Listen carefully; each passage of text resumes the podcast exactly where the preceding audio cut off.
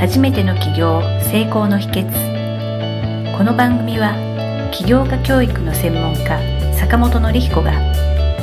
初めての起業で成功するために大切なポイントを毎回お届けします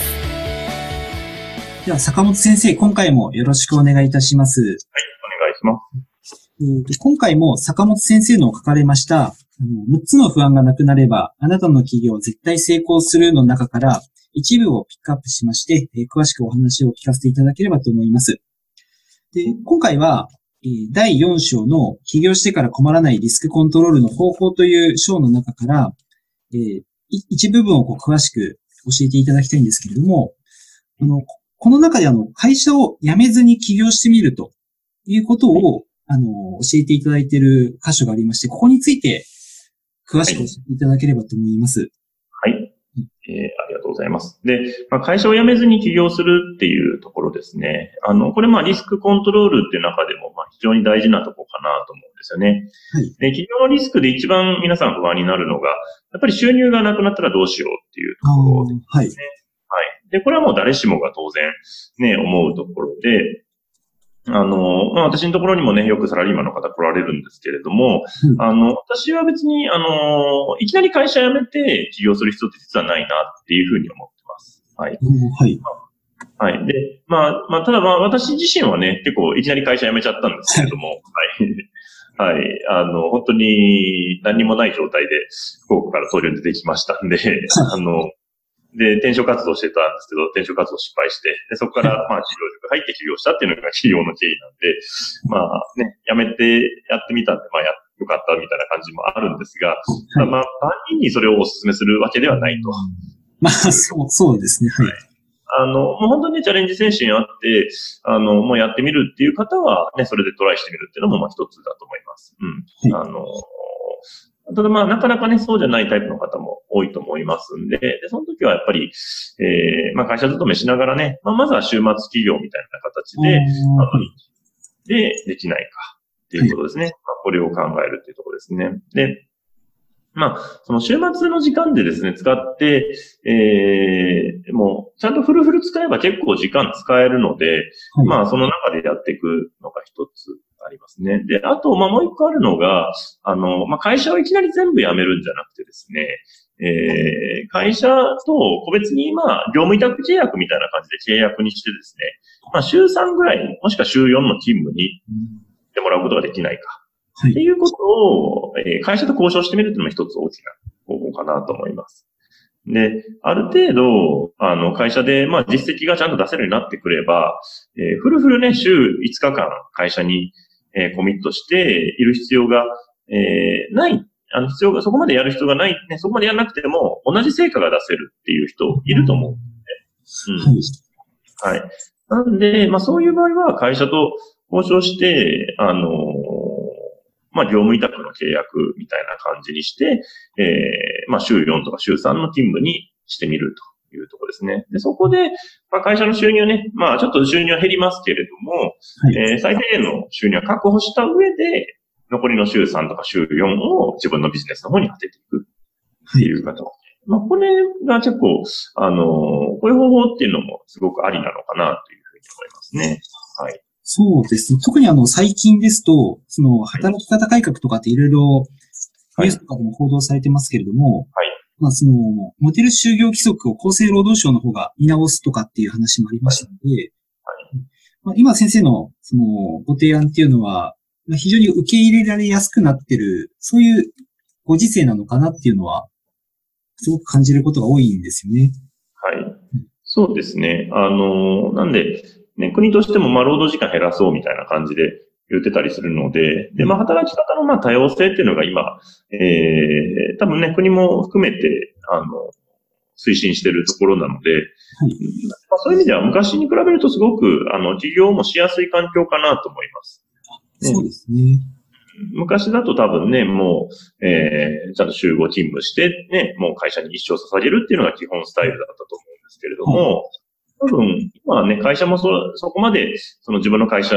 だけにね、固執してもらうっていうよりも、そうやって、あの、まあ、自由に働いてもらって、まあ、外でも稼いでもらった方が、まあ、ね、会社も一生面倒見れるわけじゃないので、はい。うん。なんかそういう意味で、あの、非常にいいという部分も、まあ、会社自体も思ってるところもあったりもするので、はい。まあそういうね、で自分からまあ主体的にそれを交渉してみるっていうのも一つなのかなというところですね。そうですね。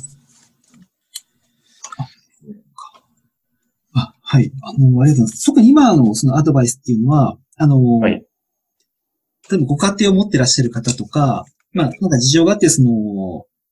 毎月ここれだけの収入がなければ、なかなかちょっとこう、現実的に起業って難しいかなっていうふうにし、あの、不安になってる方とかには非常にあの、起業の一歩を踏み出しやすくなるアドバイスかなっていうのをお話聞いて思い、特にあの、思いました。そうですね。あの、やっぱり、その収入が0か1かってなっちゃうと、えー、結構やっぱりしんどいなっていう部分が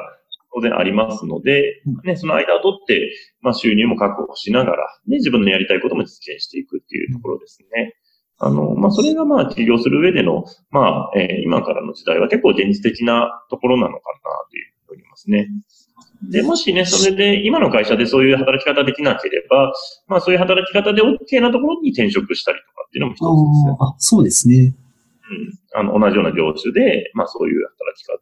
で、意外と今、人手不足だったりするので、はい。あの、企業としてもね、いきなり辞められちゃうって結構しんどいわけですよ。ああ、そうですね。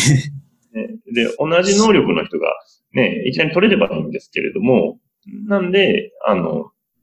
ええー、まあそういうね、交渉も、ええー、まあ従業員の方からもやりやすいというところですね。で、あともう一つそれするメリットとしては、まあ自分自身の能力アップっていうのも実はあるんですよね。能力アップですか？はい。あの、要は今まで週5でやってた成果と同じ成果を週3で出せないかって考えるっていう。そうですね。ところですね。で、これ、やっぱ、ここにしっかりね、あの、自分をより高めるっていうところで使えていけると、あの、より良い効果の出し方とかっていうのが、あの、仕事のやり方が多分変わってくると思うんですね。うん。そうですね。で、ある程度、その、その仕事でね、慣れてる方とかであれば、同じ成果って、もしかしたら週3でも出せる可能性があるわけですうん。そうですね。なんで、まあそういう仕事のやり方をやっていくことで自分の仕事力もビジネス力も上がっていくっていうことにもつながってくるというところですね。あのもしかしたら勤務時間を減らしても給料は減らないっていう。そうですね。あ、それも、多分そういうのは、まあ、どっちにしろも世の中的にその残業時間減らせとかっていうのもあるんで、そうなんです。求められはい、求められてるところだと思いますし、うん。はい。で、多分、ある程度ね、もうその会社で例えば10年とか20年とか働いてるんであれば、やっぱりそのクオリティを目指していかないと、あの、ね、ずっと同じ仕事してってもね、あの、クオリティっていうのが上がっていかないので、うん、逆にそれぐらいの、まあ、負荷をかけることでより仕事力が上がって、で、さらにまあ自分のね、あの時間も増えるという、まあサイクルになってくるのかなというところですね。はい。そうです。なんかいいことずくめっていう感じですね。そうですね。はい。なんでまあそういう意味でそこをやっていくっていうのも、そういうね、あの仕事時間を減らして、まあ成果をね、今まで以上の成果を出していくっていうところを、まあされるっていうのは一つ、えー、自分のライフスタイルにもいいですし、治療するにもすごくプラスになるのかなというところですね。はい。わかりました。あの、ありがとうございます。特にあの、今回の内容っていうのは、あの、はい、今、普通に会社員として働かれている方にとっては、まあ、あの、企業にこう踏み出しやすくなるっていうんですかね。すごくこう、現実的に一歩踏み出しやすくなる、そういう具体的なアドバイスっていうふうにあの聞かせていただきました。はい。またあの、これからも坂本先生の書かれた本の中から一部をこう、ピックアップして詳しくお聞かせいただければと思いますので、これからもよろしくお願いいたします。はい。ありがとうございます。ありがとうございました。今回の番組はいかがだったでしょうか？あなたの起業の気づきがあれば幸いです。なお、番組では坂本典彦への質問をお受けしております。坂本典彦公式サイトよりお問い合わせください。坂本典彦公式サイトで検索してください。ではまた次回もお楽しみに。提供は世界中の一人一人が志を実現できる社会をつくる立志財団がお送りしました。